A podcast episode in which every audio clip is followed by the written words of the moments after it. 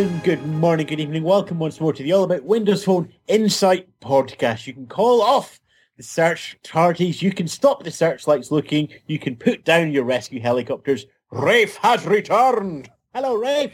Hello, everybody. Yes, this is All About Windows Phone Insight number seventy-nine. I'm just back from Abu Dhabi, where Nokia held their probably last ever Nokia World event, and there's plenty of news, new devices, software, and everything else to talk through. So that's what's going to be the main focus in this podcast. So before we do that, Nokia World was when? The twenty-second of October, yes? Yes. It's the twenty-ninth of October. Yeah, this is the first time we've all been able to get together to actually record this and all been in the same place at the same time, not interrupted by power cuts, broadband outages, illnesses or storm. So thank you everyone for being patient. Uh, but we've all had a chance now to digest some of the news, so we'll be even more uh, insightful than usual. Mm, insightful, informative, entertaining. Uh, Steve, you can have two of those three attributes. Which would you like? I'll have all three. You'll have all, this is the All About Windows Phone Insight podcast. Yes, we shall have all three. Right, let's start off. Um, actually, let's start off with one little thing I wanted to highlight first uh, about Nokia World. Rafe, given that you were on the ground, maybe you'll get that. A lot of people are saying this is the last Nokia World. We have the, the fact that services and devices are being purchased by Microsoft. The vote still has to go through. It's not actually inked through yet. And it's a weird one because everybody was assuming it was the last one. I'm assuming they're spending the last of their marketing budget to put you in camel racing or something in the Abu Dhabi desert. Uh, but at the same time, because of antitrust laws, Nokia have to treat this as if the uh, the purchase by Microsoft was not going to go through. That's right. I mean, make no mistake, I don't think anyone really expects it not to go through at this point.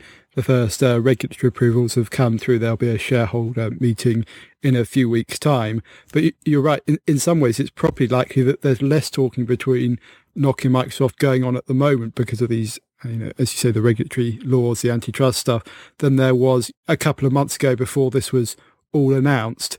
Uh, but at the same time, I think you have to be realistic and say, yes, this is the last Nokia World. And there was a certain amount... Oh, bittersweetness about that amongst I think some of the Nokia staff and some of the media as well who've been to a lot of these events, myself included. But at the same time, there was kind of this acknowledgement that actually with the Microsoft acquisition, it's not sort of a merger where something's going to disappear or be subsumed. It's very true to say that Nokia's going to be picked up and put into Microsoft from the point of view of device and services. So we're going to continue seeing devices. I think the other thing that people may not really fully appreciate is that the product planning, you know, planning for future devices, that is what would have been Nokia World twenty fourteen, has already begun. I mean, these products have, you know, development cycles of anything up to two years, sometimes even more, particularly for the flagship devices. So, you know, what Nokia is working on now is actually stuff that will come out in twelve, eighteen months' time. And so it's actually going to be a while before we see any real impact from the Microsoft thing beyond the superficial level. There'll be some changing around naming and marketing and how money gets spent. And so even when that happens, it's going to be the same people doing it. So I wouldn't dwell too much on it being the, the last um, Nokia World event. The only thing really is going to be about the brand. It's not going to be Nokia Lumia. It's going to be something else, Lumia or maybe just Lumia. And the kind of the perception that that creates. And, and that shouldn't be ignored altogether.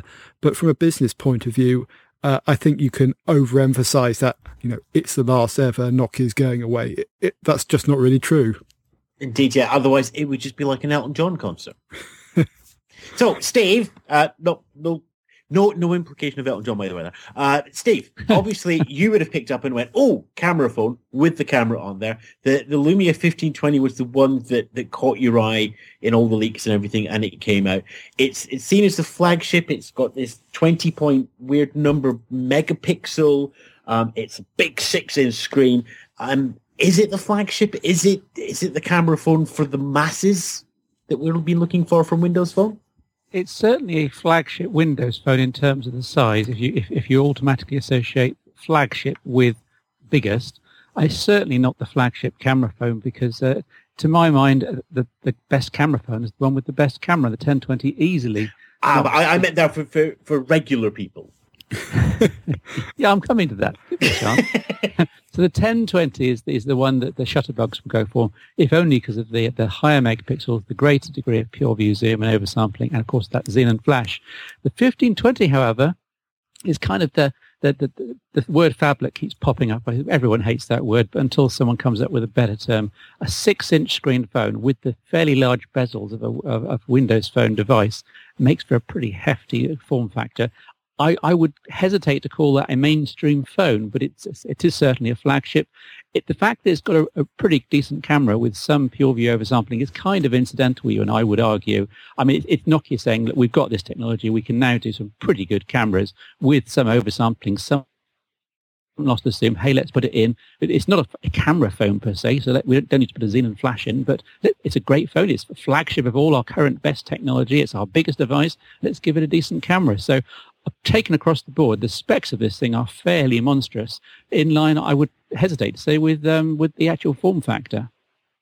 Rafe, what's the reaction to the fifteen twenty? Is it, is it seen as, as an, an inevitability uh, that Nokia went to a six-inch when waiting for Microsoft? Was there a buzz, or was it, uh, of course you did that next? Uh, I think there was a, a sense of inevitability about this, and I, I think you really need to divide the kind of the views of this into two.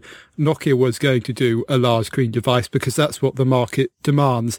I think you have to recognise, though, that it's actually quite geographically spread, the demand for this particular device or this form factor.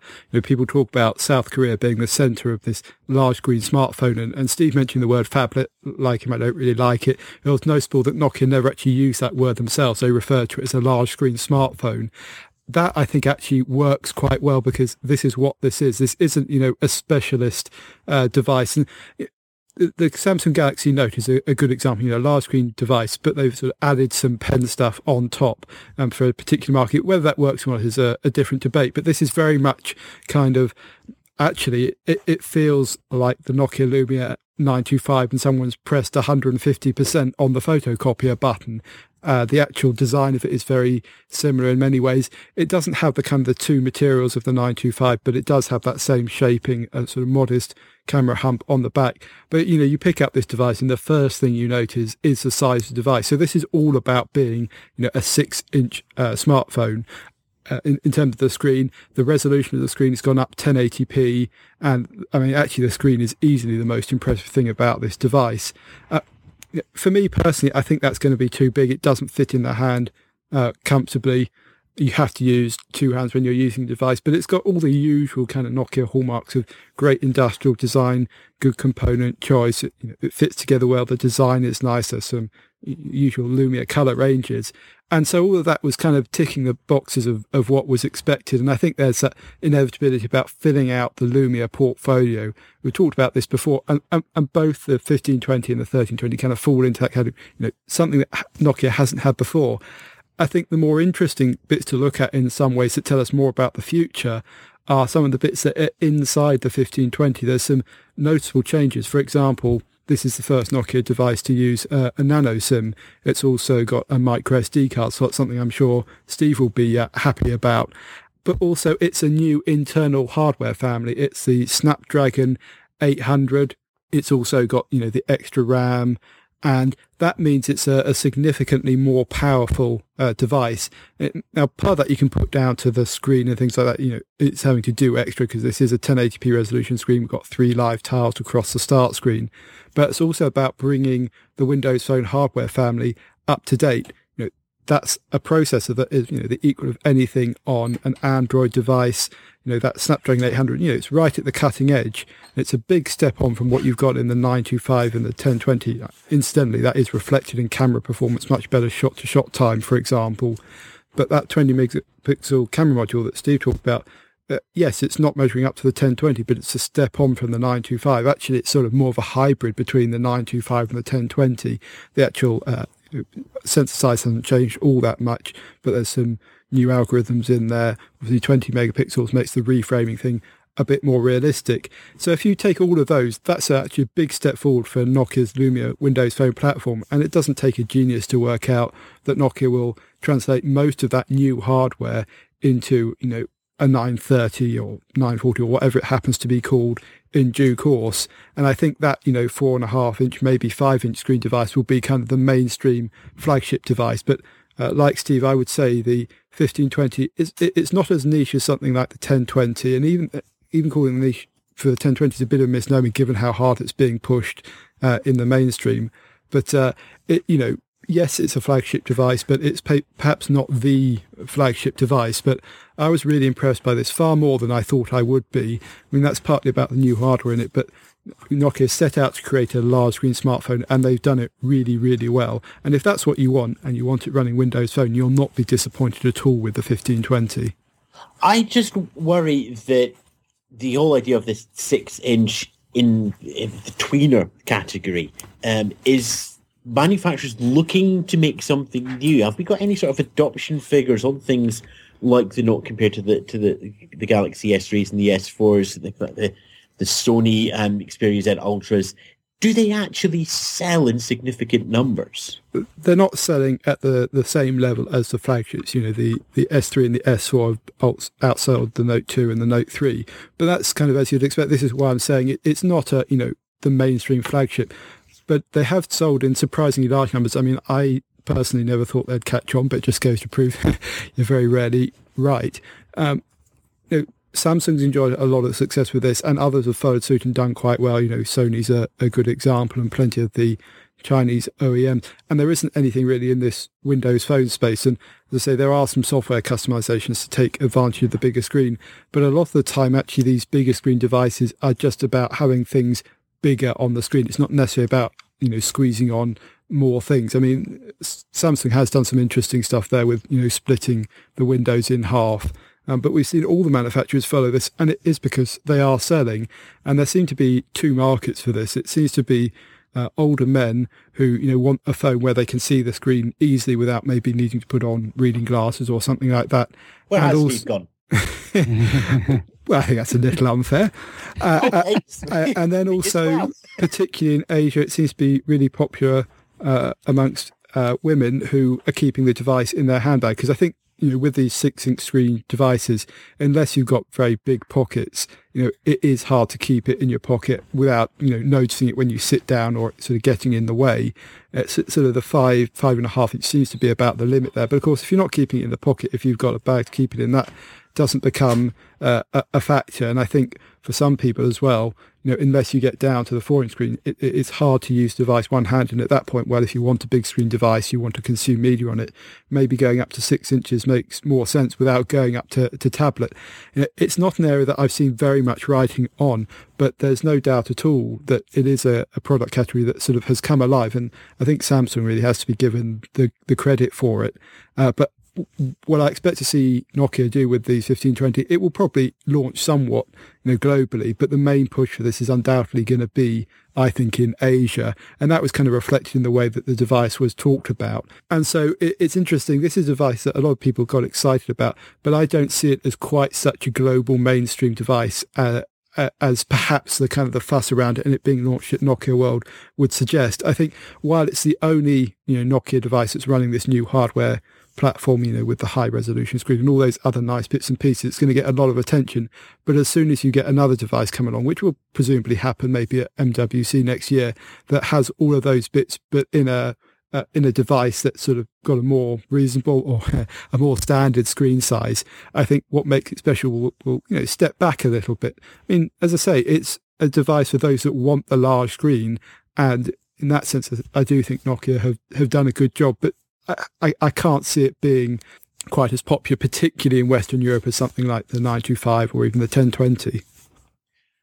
Can I just check, Rafe? We we don't have some sort of side bet going on where we have to get as many British panto calls into the podcast today, do we? Uh, not that I'm aware of. Because we've just had that you've said that it's hard to use it one-handed or to keep it in your pocket, and about five and a half inches is your limit.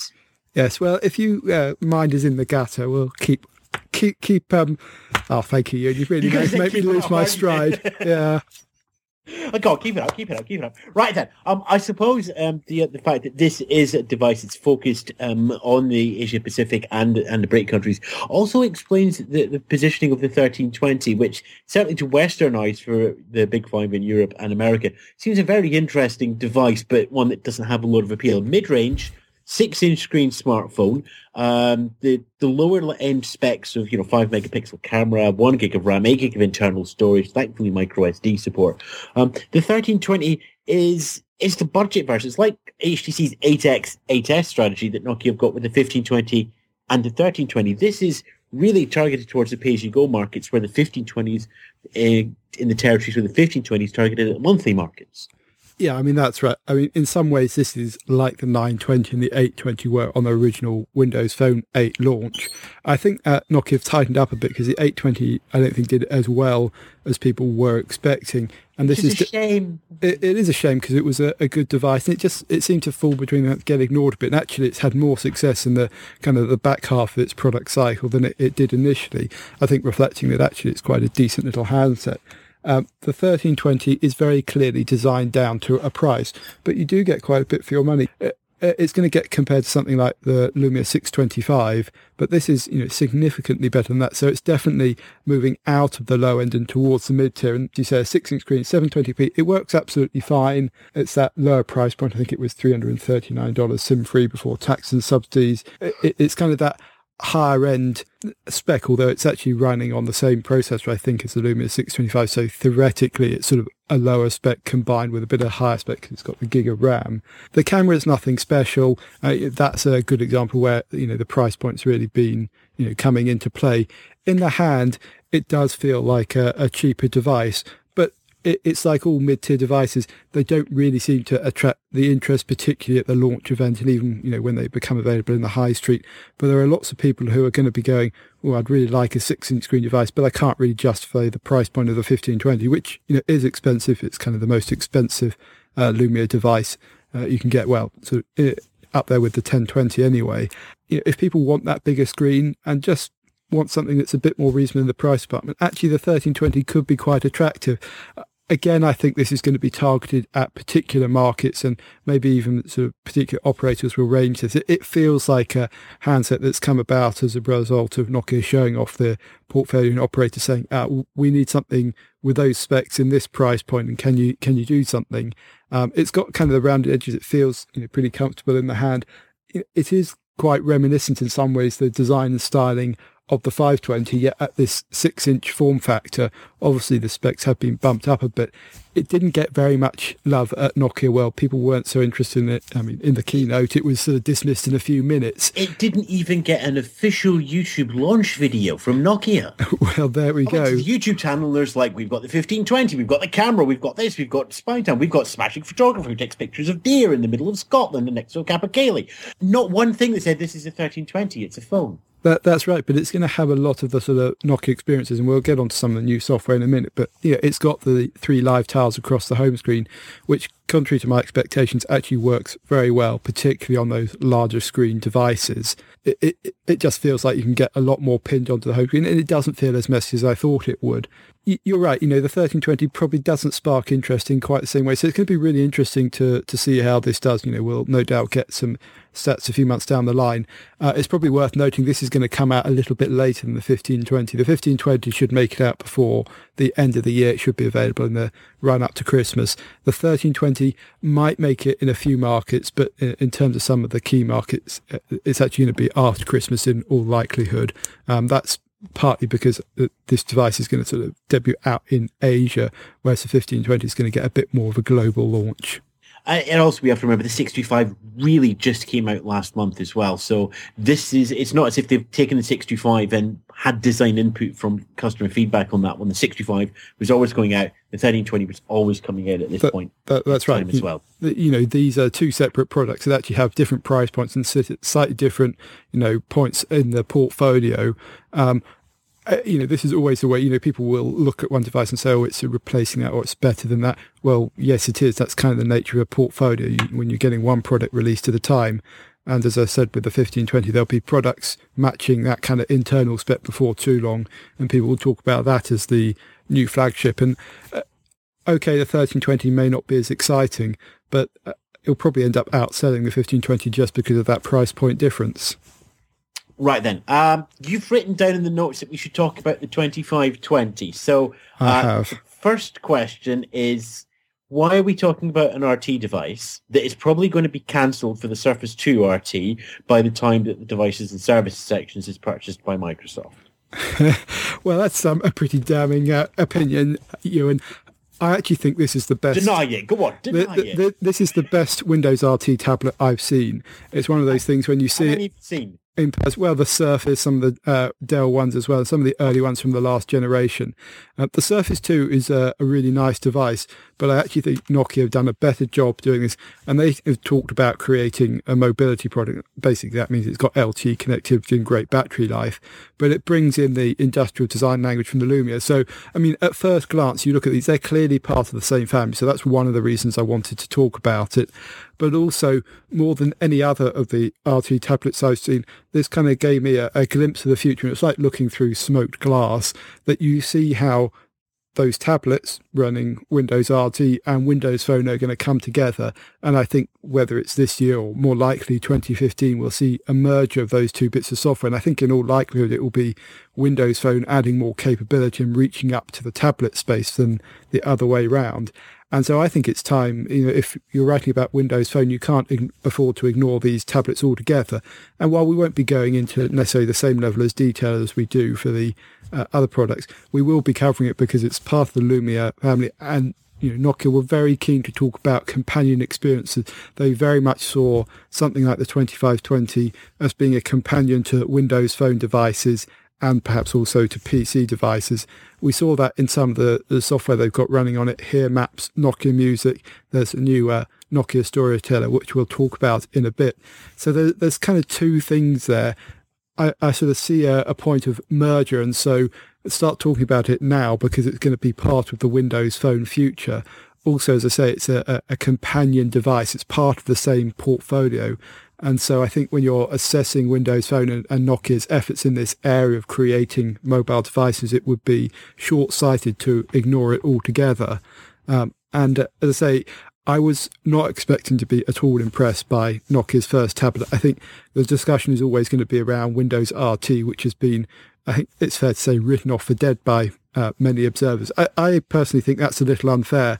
It's because it, You know, people see it running Windows and they expect to treat it like a P C. This is not a P C. This is competing against some of the Android tablets and against the iPad. Obviously, that second one, that's a really big ask. And there's a real issue around apps here. I think that that's a given. But when you start looking at it, maybe with a bit of an enterprise hat on, or if you're looking to do productivity on the road, or, you know, as sort of the ultimate mobility device, there's actually something to be said for this this device. Now, I don't expect it to sell in vast numbers, but if you're going to get into the tablet space, Nokia had to start somewhere. And I think they brought all their experience from their Lumia smartphones and put it into this device. And the result is really quite impressive. It's a, it's a stuff like the build quality. They've really thought about the accessory, the power keyboard that comes with it.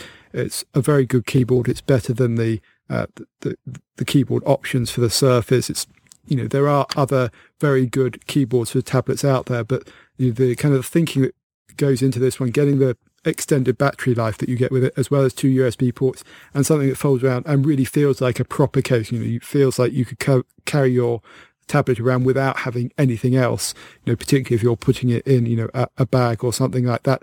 So I was impressed from that point of view, but also the level of work that's gone into the integration on the Qualcomm side. It's a Snapdragon eight hundred, but it's, in terms of power efficiency, it's very, very impressive, which is given the long battery life, and the performance is better than the Surface two.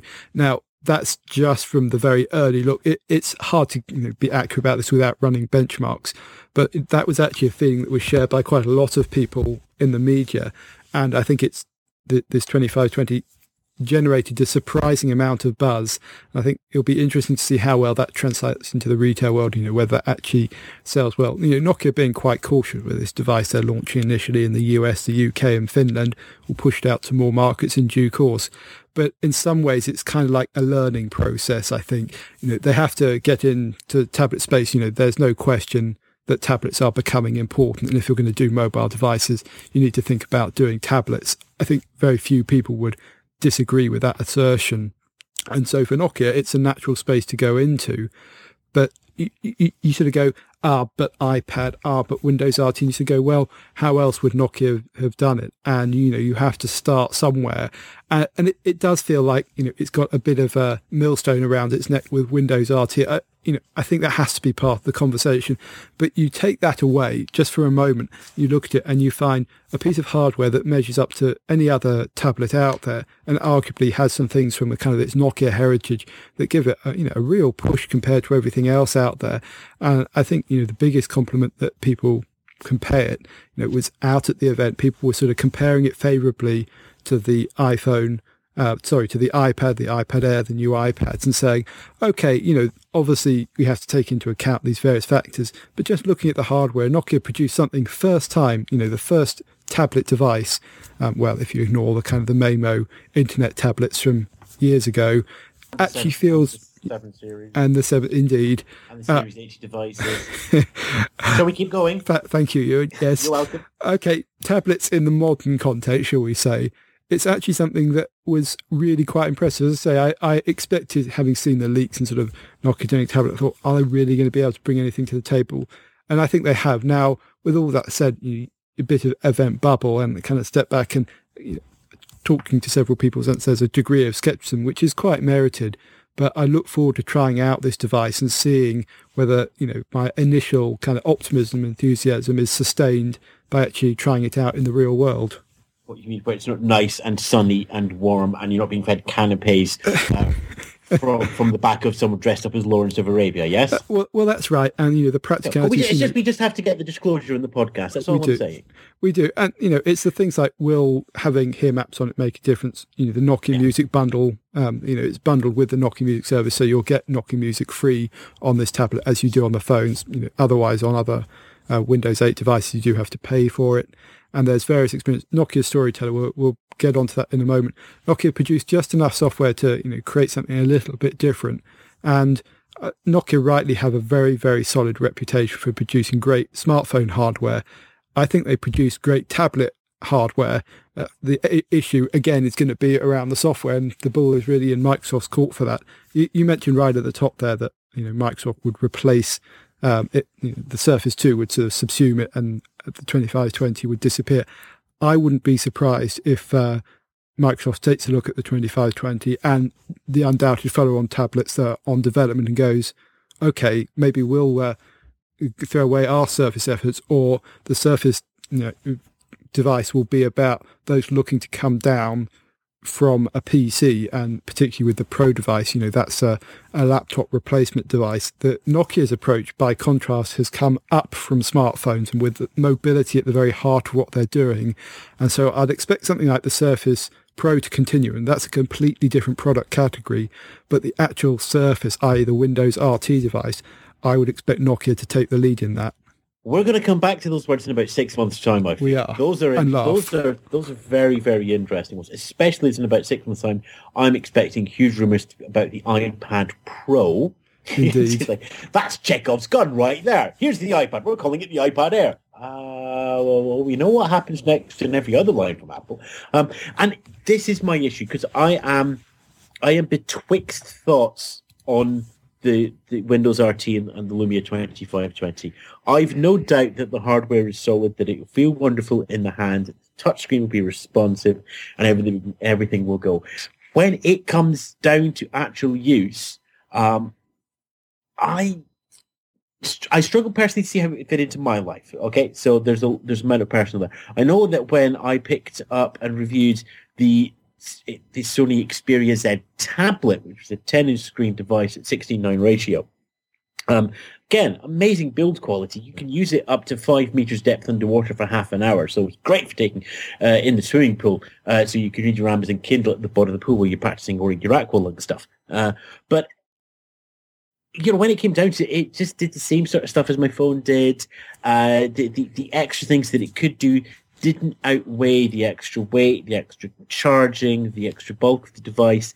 Uh, and, it, and it does come down to software. Right now, if you put all the tablets out in front of me uh, that are available on the market and said, you can have one and we're going to drop you in a conference for a week, then I would more than likely grab the new iPad mini. And I think that's the problem that the twenty-five twenty and indeed any other tablet faces. At the same time, I don't think that's a reason for anyone not to try and do a tablet. And so, yes, they're absolutely, you know, having to struggle uphill against, you know, a really entrenched competition uh, for all the reasons that, you know, people have talked about why the iPad, iPad works so well, and particularly the latest revision, you've got choices there. But um, this twenty-five twenty actually is going to be pretty competitively priced because it's got the L T E connectivity built in, because it's got the micro S D expansion. It, it does provide more options on the hardware front. Is that enough? No, probably not. And I agree with you. I think if people were presented with a straight choice, they probably are going to go and pick up an iPad, whether that be the Mini or the Air or a forthcoming uh, Pro. But there is just enough. You know, there, there's a reason that we don't have a monoculture of products. You know, people don't always choose the same thing. And you could look at it as enterprise users deciding they want a, a Microsoft experience. And I think this is the thing that will, you know, really be the selling point for the twenty-five twenty. In the tablet space, it's the best uh, way to have the Microsoft ecosystem running on a device like that, particularly if you're, you know, a fan or you like the Nokia industrial design. And I think there's a, you know, it's not a massive segment, but there is a segment that will, you know, fit into that particular category. And I think uh, Nokia and Microsoft in the future may well be able to to build from there. I don't have a lot of time for people going, well, if people are going to choose the iPad, don't bother launching it at all. You know, that could be true of any product segment. You know, Nokia was uh, disrupted. There was a time when Android had a really small share. And I think if you, you know, look forward a bit and see, so say, Windows R T perhaps merging with Windows Phone, getting closer to desktop Windows as well, it, you can see a potentially very powerful kind of you know, combination of currents and trends coming in that gives a, a potential future. And I wouldn't at all say that it's guaranteed by any means, but I think there's a perhaps more certainty around that than there is looking at the Android tablet space that feels quite fragmented. And we're seeing Amazon do a really interesting approach, but it does feel very separate to kind of mainstream Android tablets. As I say, it's early days, so it's very difficult to judge this kind of thing. Um, but all I can really say is coming away from it was I was impressed by the hardware. I thought it was the best Windows R T tablet I've seen. And actually, I think it's, you know, hardware from any tablet point of view that, you know, really measures up. The reasons for that are the build quality. I think the bringing in the Lumia color range is a, a, a nice touch, but it's also about the overall performance, the battery life, which, you know, having a device that, you know, for mobile workers that can last all day and some with L T E connectivity, I don't think can be underestimated, you know, and it can be matched elsewhere. But as I say, it, it, it's a product that definitely leaves you in two minds. And so it's going to be really interesting to see how this one does. And I'm still kind of digesting it, as you can probably tell. And I think uh, Ewan's uh, skepticism is, is well warranted, but at the same time, I think it would be a mistake to dismiss the product out of hand. Uh, not at least until you've had your review copy sent over for a couple of weeks, yes? Well, I'm very interested to review this device. A lot of devices you think, I need to get through this, but from a personal point of view, it'll be interesting to see how it fits into your life. I think as someone who's you know, not um, mobile every day, it may think and go, well, it's ideal for when you're travelling, but do I need it day out, day in, day out in the office? And likely the answer is probably not. And that, you know, do you really need a tablet? Um, and that's for work versus the consumer usage. Uh, I think on the consumer side, it is weak. You know, you will would get an iPad. On the productivity side, I actually think it's quite a strong offering.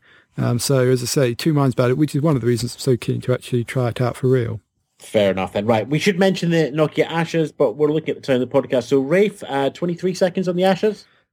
An update, or rather an addition to the range of the five oh one, the five hundred, the five oh two and the five oh three uh, with extra bits respectively. five oh three perhaps the most interesting, the first one with uh, three G. It's undoubtedly going to get various services on top of that with Here Maps, music in due course, I would imagine. Interesting new design, the kind Nine. of the new dual shot. Uh, and Eight. so Asher continues on. Um, Feels like it's got a limited shelf life, perhaps, when you look at the smartphones, but designing to a price point and lots of the Nokia experiences on it. twenty-three seconds and he takes twenty-nine. Uh, there we go. Um, third lecture podcast, just for you, because that's how we roll. Uh, right, Steve, are you still awake? Just about. Oh, come on. You've been looking at something called Raw, which isn't the new single from Katy Perry, unfortunately. Oh, oh sorry. Did you? Uh, how long... I know I know you practiced a long time to get those lines, Steve. I'm sorry. You could probably get something in with the new album title, though. I don't know that one. Oh, fair enough then. Well, I'll keep that one for next week for you. But anyway, uh, lots of imaging news coming out of Nokia World as well. Almost all on the software front. Obviously, we have the fifteen twenty um, from the hardware. But let, let's look at that software changes. And, and let's start with RAW, because after Xenon Flash, it's probably one of the things that will have caught the eye of the professional photographer. Yes and no. It, it, this is more. This is more kind of a bullet point for people like me. Of something, yes, I'd I'd love to have that camera phone because it's got the option of shooting images in RAW, and yes, but I'm not actually going to use it ninety-nine point nine percent of the time. You see, anyone who's actually interested in RAW images, uh, raw data from the sensor, you know, with no JPEG compression in the way, uh, thirty, forty, fifty megabyte images that you can do wonderful things on a very powerful desktop computer with all those G P Us. Um, yes, it's wonderful to have that as an option, but you're not going to use that day to day. And if you're interested in that sort of thing, you're going to have a standalone D S L R and you'll be doing it on that. So the, the, the, the, the looking at Venn diagrams, the intersection between people who like taking photographs on a phone and people who actually like processing raw images is actually quite small, but I can see from Nokia's point of view, it's probably very easy to integrate on. They've got this data at the at the sensor level, so why not um, include it as an option in the camera software? And yes, hey, if Shutterbug wants to have a play with raw images, they can. And then they'll find out there's an awful lot of work involved, an awful lot of shuffling files backwards and forwards for very little gain. But hey, it's a, it's a bullet point. That's not a huge amount of shuffle files back and forth, because if you're using RAW, the chances are you're on a Mac, you uh, using something posh on there, and you'll be using Nokia's update to the photo transfer suite, which pulls off those extra images. You get not just the, the images that you can share on social, but also the RAW, the um, pre-processing imaging when you're taking PureView pictures on there. So Nokia have, let's be fair here, reduced the amount of shuffling around of files that's needed to process RAW if you're up there with your Mavericks and your various uh, Mac PowerBooks and such like. We don't necessarily know that that, uh, that uh, Nokia tool will actually handle and recognize the raw images in the D N G format. Also, of course, we've got um, the images themselves being absolutely huge. If you've just take, gone out and taken one hundred photographs of a landscape in raw format, you're going to be sitting there even on a fast U S B connection while it all shuffles around. So I, I return to my point. The, the, the PureView system in the Nokia Lumia ten twenty and now the fifteen twenty is good enough that most of the time, you really are not going to need RAW. It's great to have as a bullet point. I'm not saying let's not have it. It's great to have an op- as an option. But I, for one, I'm going to use it once a year. And I suspect the same is true of other ten twenty fans. Yeah, I, I think this is a good point. It's perhaps about perception. You know, creating the world's greatest camera phone and adding RAW as an option feels like, you know, a, a natural step. And Nokia have been asked for this for quite a long time. I had a chance to talk to the imaging team and say, you know, it's the one bit of feedback they've consistently got. So I think there is demand out there for this. And it, at the same time, I think Steve's right. It's, you know, specific applications. Um, I wouldn't necessarily say people aren't going to use it because they've got a D S L R camera. I think it's the old old chestnut. It's the camera that you have with you, and the option to short, shoot in RAW mode is great, particularly the way it's been implemented. It, you know, you actually get kind of this dual capture mode. You get the five megapixel JPEG image, plus you get the RAW mode. And I suspect there are people out there who will just happily put it into this mode. And you're right, Steve, most of the time they won't ever touch the RAW image, but occasionally they'll want to do a little bit more and they will process it themselves. And you and you can produce some really stunning results if you know what you're doing. You know, the sort of high dynamic range type photographs, just sort of pro- producing things that aren't necessarily natural processing, but have some various things that apply to it. And I've certainly seen some images produced out of RAW that look absolutely stunning, and it tends to be the more artistic interpretation, I think it's fair to say. Uh, but at the same time, you're right. You know, the assumption with RAW is you, you choose to use RAW if you think the, uh, the software on board the camera, and be that a camera phone or something else, isn't doing a good job of doing the automatic processing. I think on the whole, the ten twenty and other Nokia devices do a very good job of interpreting what they see and producing a good JPEG image. But we've all encountered occasions where it hasn't quite got it right. And that's going to be the opportunity where, because you've got the RAW file sitting on your phone, you might be able to do something about this. What I would like to see, you know, Steve's right about the file sizes. There needs to be a better way of handling those and sort of maybe saying get rid of the raw images after a certain time, or you know, handling it. That's all built in with the kind of the, the kludge we have at the moment, where you can't really access the high resolution files on the ten twenty. Uh, the same will of course apply to the fifteen twenty. At the same time, you know, saying this is you know, a minority thing, and that was kind of reflecting the fact it wasn't mentioned in the keynote. Uh, I think Nokia's imaging team deserves a lot of credit for producing this. It's not a completely straightforward thing to do. You do have to think about it. It's going to undoubtedly appeal to people who want to get the best best camera phone, and uh, I think Steve's right. Personally, I'm not sure how much I'm going to use this until I try it out, uh, because actually I find the results produced from the ten twenty, or even for that matter the nine twenty-five, uh, are perfectly sufficient for me most of the time. But I can see, you know, those who spend a lot of time with the ten twenty, who spend a lot of time showing their pictures onto Flickr and other kind of social photo sharing sites, will be delighted by this. And there's there's definitely a wow element to this. You know, my phone can shoot in RAW. You know, that's a, a, a one up in the kind of brinkmanship uh, competition, if you like. And it's no surprise to see Nokia is the one innovating here. But I suspect some of the other things they were doing around imaging are going to get far more mainstream use and have far bigger impact on the way people use their, their phones. And I know you've been trying out the Nokia Camera, Steve, which is effectively kind of the merger of Nokia Pro Camera and Nokia Smart Camera into one app. Yes, absolutely. Um, and it seems to work pretty darn well. It's, before you'd take Nokia Pro Camera and you'd have to tap on the lenses button on the screen, and then it would that would launch Nokia Smart Camera. And, and the whole thing took you know, three seconds here, four seconds there, and it was all rather kludgy. Smart Camera is now built in as an extra shooting mode in, in the new newly named Nokia Camera, and it, and it work, really works rather well. But just even leaving that aside, they've actually simplified the main U I as well, and this is also important because when you launched Nokia Pro Camera before, you've got this whole row of six or seven icons along the top in really small font, and if you haven't got perfect eyesight, you think, well, which which one's which? And uh, do I really need to, to see all those options all the time? So what they've done is created a kind of, not a beginner's U I, but a day-to-day U I at the top of the screen with just flash control. And I'll just tap on it now to go from the two. Flash control scene mode, which is something they've lifted perhaps from the uh, Symbian and previous smartphone smartphones they've done in the past, with a night mode, smart, sports mode, and auto. And then a little arrow if you want to bring up all the other options. So a really nice enhancement. Hopefully they'll introduce more scene mode, you know, um, snow, um, concert, and so forth.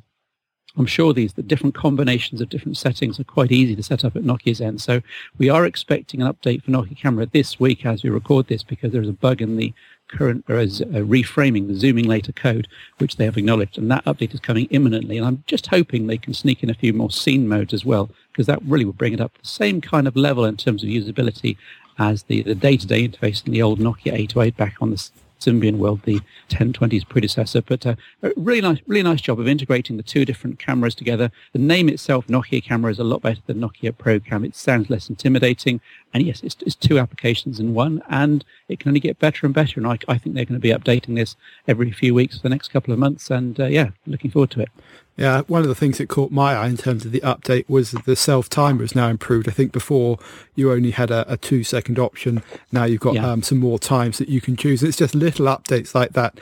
Uh, but but what Steve was saying about this U I that kind of reveals itself as self, self-disclosing U I, it starts off simple and more settings are available very easily with just a few button switches, and the same applies between switching between video and the smart mode. Feels like the way it should be done, and I'm not sure Nokia really deserve uh, get enough credit for implementing something like this, because it's really hard to get it right. Um, and it's interesting to see that both the kind of pro users and the kind of you know more everyday users have been really pleased with this app, and I think that's a sign of something that's been implemented Uh, really well. Staying with the, the imaging stuff, I just also wanted to get Steve's opinion on Refocus, because this is a new camera lens app that effectively is a bit like a smart camera or the burst mode, but for yeah. different uh, focus states. Now, obviously, I haven't tried this, and you have, but I also should point out the most important point is that I did, I've done tests, and there's an article up on the site um, comparing the image quality in these different modes, because obviously Nokia Camera or Nokia Pro Cam, you've got the full PureView oversampling and really high image quality. Then you get the standard Windows Phone camera app, which is the kind of kind of scrapes the sensor for a five megapixel shot, and that's not bad quality.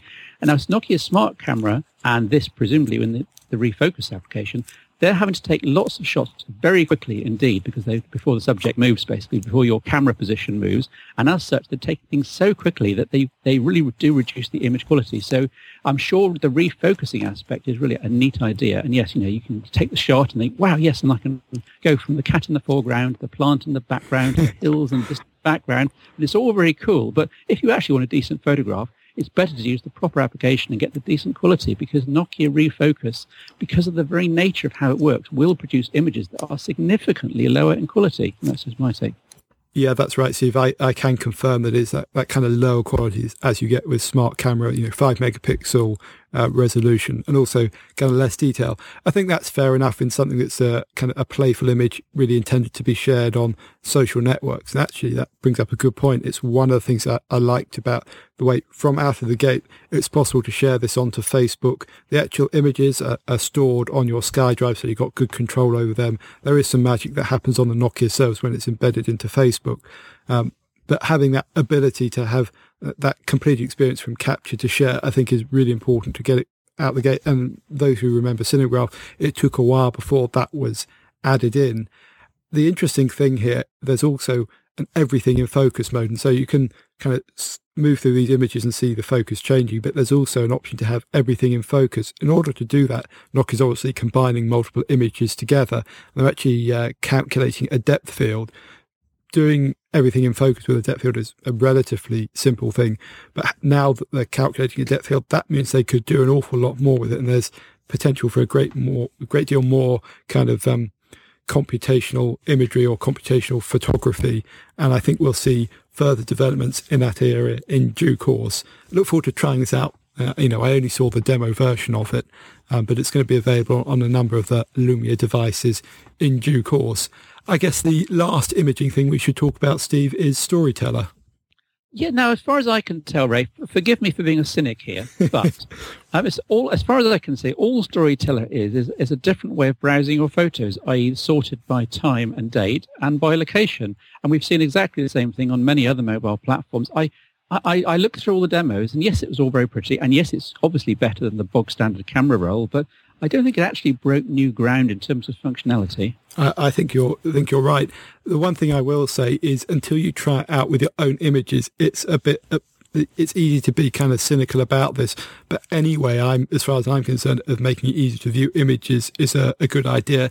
There's some nice touches in this. Um, it combines Here Maps, so you actually have a reason to geotag images now, and therefore can look through them for location or through time.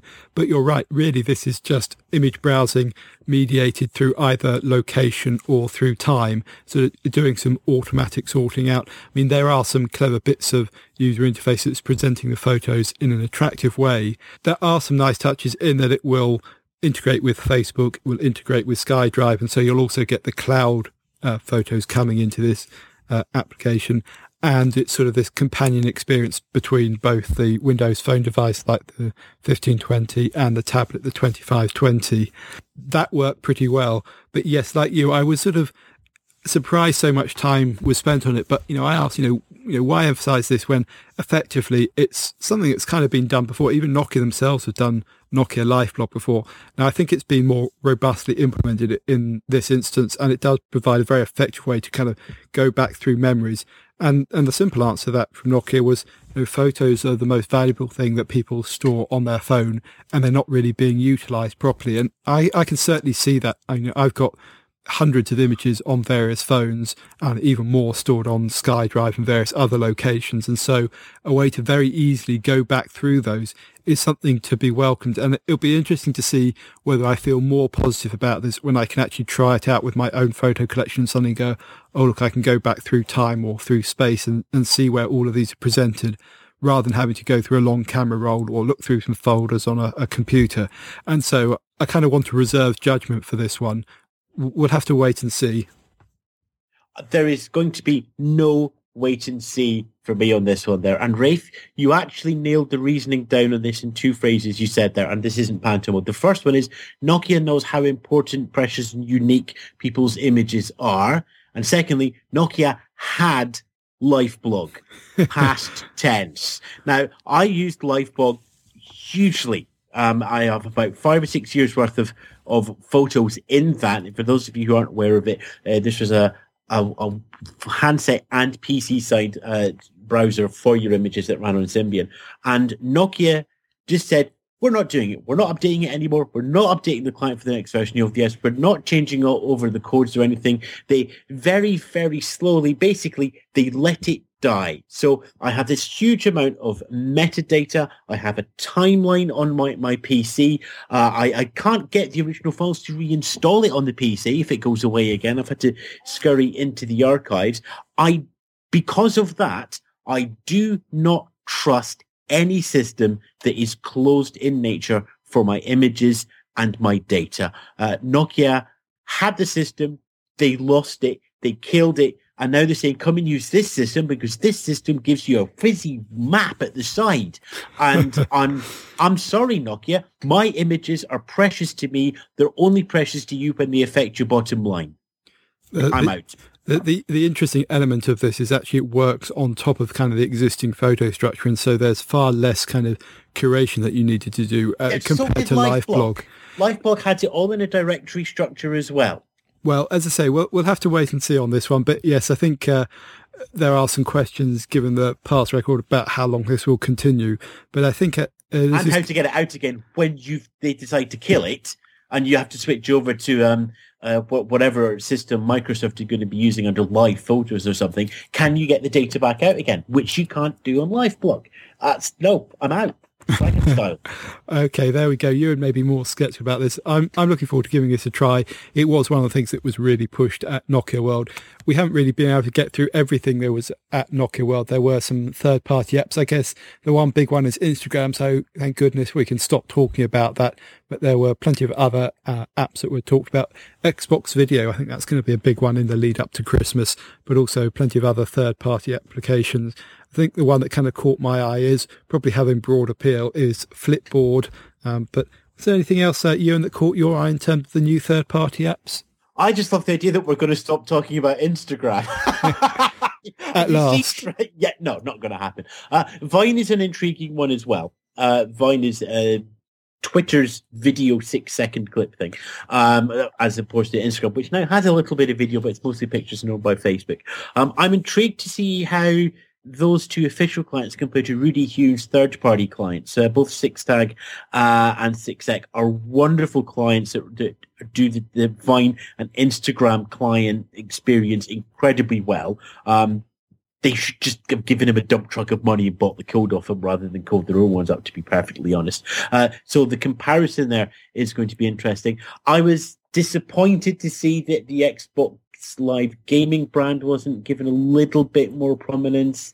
Um, I know there's something like Dragon's Adventure for the twenty-five twenty with um, How to Train Your Dragon two coming out uh, as going on. And a, a lot of repeats coming up. You know, it's just like, oh, Nimbus is coming up, but it's on Asha. WhatsApp, WhatsApp is out at Vic and works wonderfully on Asha. Uh, and the titles that were available that came out, for example, Temple Run two is very, very briefly mentioned. Uh, we don't know if that's an exclusive or a timeline on that one. Uh, what was the other? They, they had a Rail Rush, uh, which was a clone of Temple Rush two, so you can see why they glanced over Temple Rush two. Um, a, a lot of nice games, but the, the, again, it seemed to be that Nokia just wanted to look at two handsets, but they had six handsets and lots of software that they could have announced. Uh, and so I really don't think that they served software very well. Uh, out of Nokia, at least from outside of the bubble looking in. And it's, we know Nokia can do hardware. I mean, that that's a given. That's been a given since people used the Nokia nine thousand communicator to hammer in nails when they were building the Eiffel Tower. Uh, but it's it's all about software now. Uh, and I didn't, yes, they had their homegrown stuff, but in terms of third-party software, I think that Nokia will drop the ball. They could have spent a lot of time I, you know, developers, developers, developers, to coin a phrase. There wasn't anything that, that screamed to third-party people, come and do Lumia. It was, we've done Lumia software, not other people have done Lumia software. And it, I think it would have been nicer to have far more people come out and say, go, look at the cool things they can do when we give them a twenty-five twenty, like they did with the fifteen twenty, with the camera, with the National Geographic photographer. Um, I think that with the world's eyes, media and tech press looking at Nokia, Nokia were very selfish. And yeah. I think that they could have been a bit more open.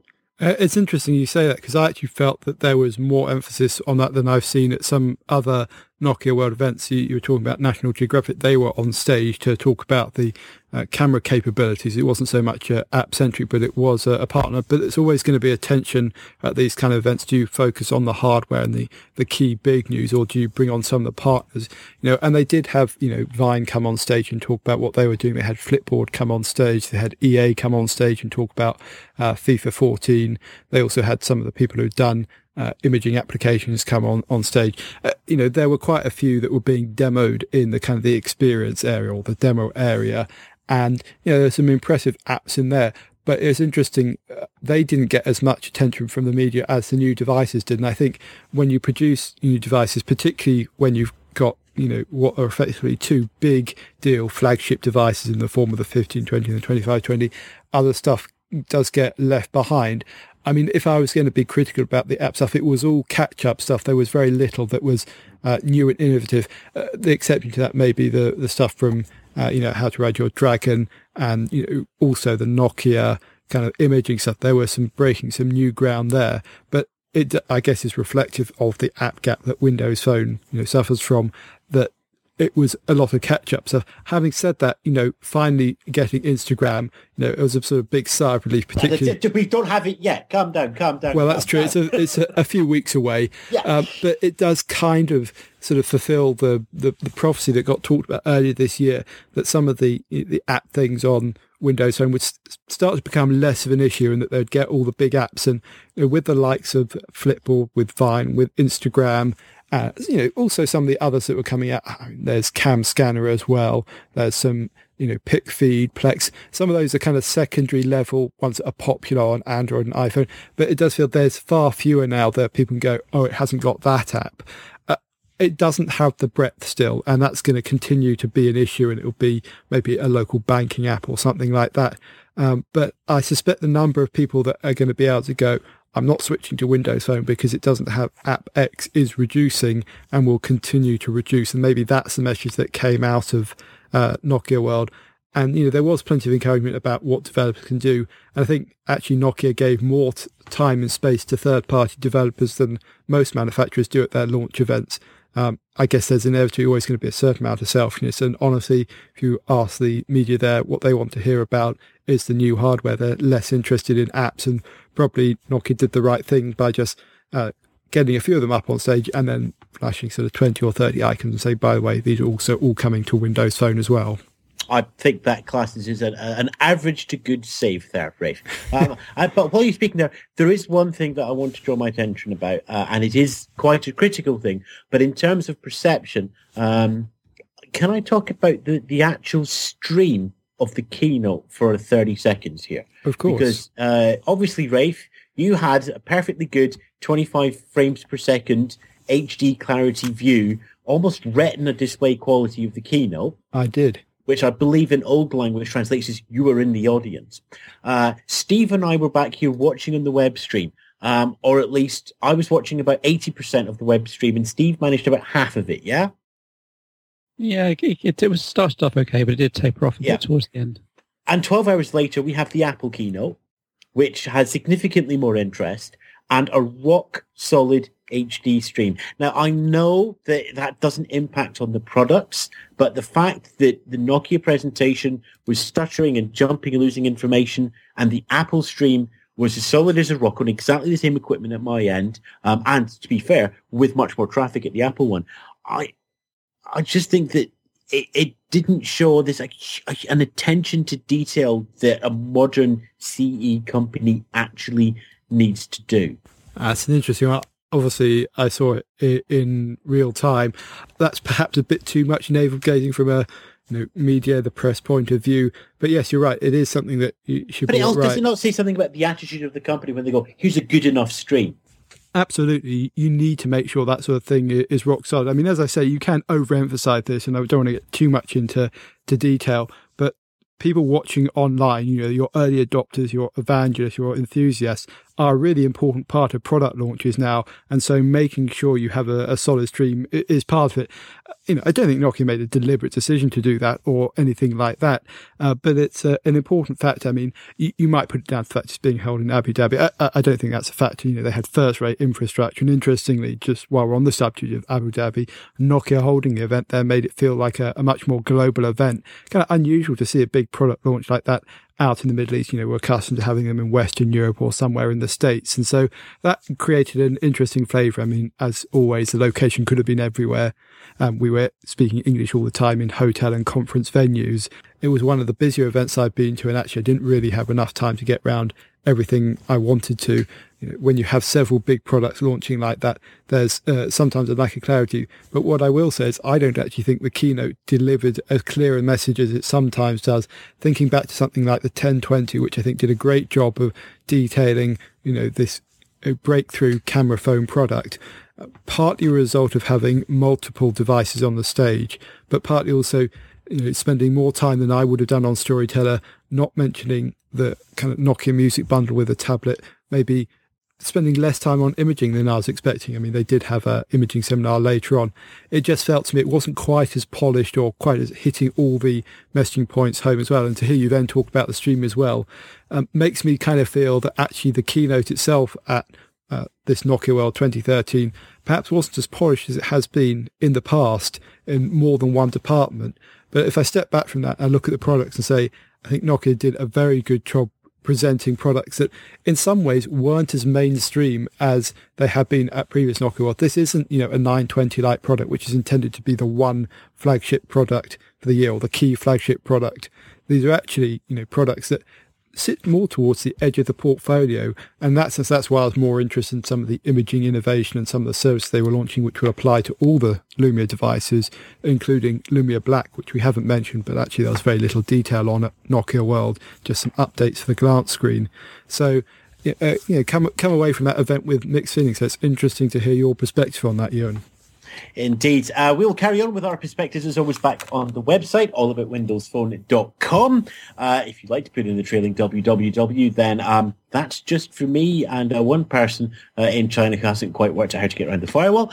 Uh, it's great. Uh, great to be back. Um, I'm off now to the Web Digital Summit over in Dublin for two days to try and find out what uh, Silicon Valley is doing uh, and mobile-wise and bundle of stuff in terms of payment, advertising, uh, and discovery, and so on. Uh, Steve's going to carry on looking at the imaging over the next couple of days uh, from the stuff. And uh, Rafe, what else do we have planned for the sites uh, over the next week or two? Well, I've got some more bits from Nokia World. I want to talk about some of the screen technology in the fifteen twenty.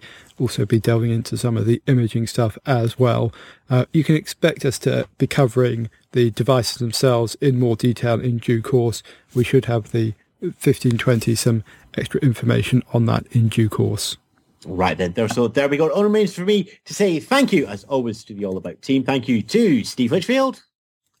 Thank you very much. And I just would like to point out that you, and when you, when you always lambast Ray for going on and, and going over the allotted chess clock times, you asked for thirty seconds on the stream, and you went. we went on for about ten minutes. So uh, we need a chess clock at your end as well. And also to apologise to the listeners. It, it actually only went for thirty seconds. If the connection has broken up. Like the, uh, but but to, to, actually, to be fair, uh, that my point only did go on for thirty seconds at my end. You just might have had some caching issues. Uh, so thank you to Steve. Thank you also to Rafe Blanford. Well, thank you everybody for listening. Uh, thank you all out there for listening as well for myself and the team. As always, all about windows phone dot com for your comments, facebook dot com, Twitters, and the usual uh, social media sources for interaction throughout the time. So we'll catch you back on the website and here on the podcast next week. Maybe even slightly sooner, depending how we're feeling on Friday. But for now, ta-ra, stay safe.